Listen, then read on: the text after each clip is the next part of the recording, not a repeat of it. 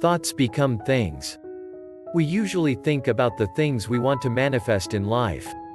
Why is it that in spite of all the positive thinking and positive manifestation, negative stuff happens to people?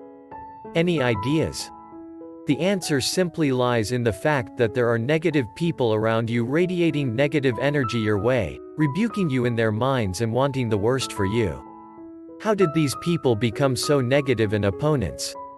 Somehow somewhere in your attitude and conversations with them, they have been hurt and in return they want to hurt you.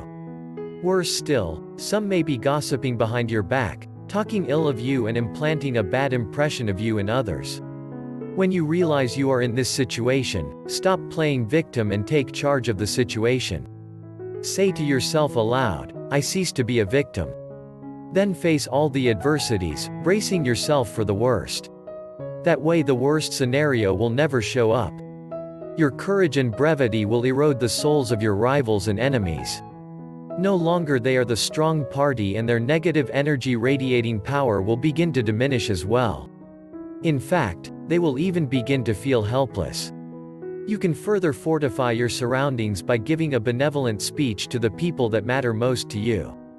Mention all the causes you believe in and how you want them to join in the quest of making the world a better place. You can include short anecdotes and humor stories from real life to better communicate and establish a rapport with these people by making them feel good.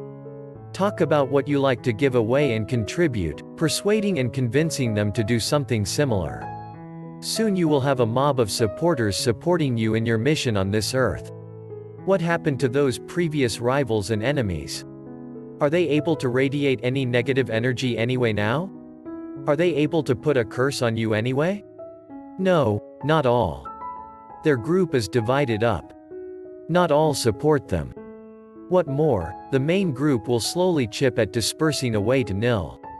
They will see no point in harming you. You have a strong group out there to support and cheer for you. Those negative people have been immobilized and halted.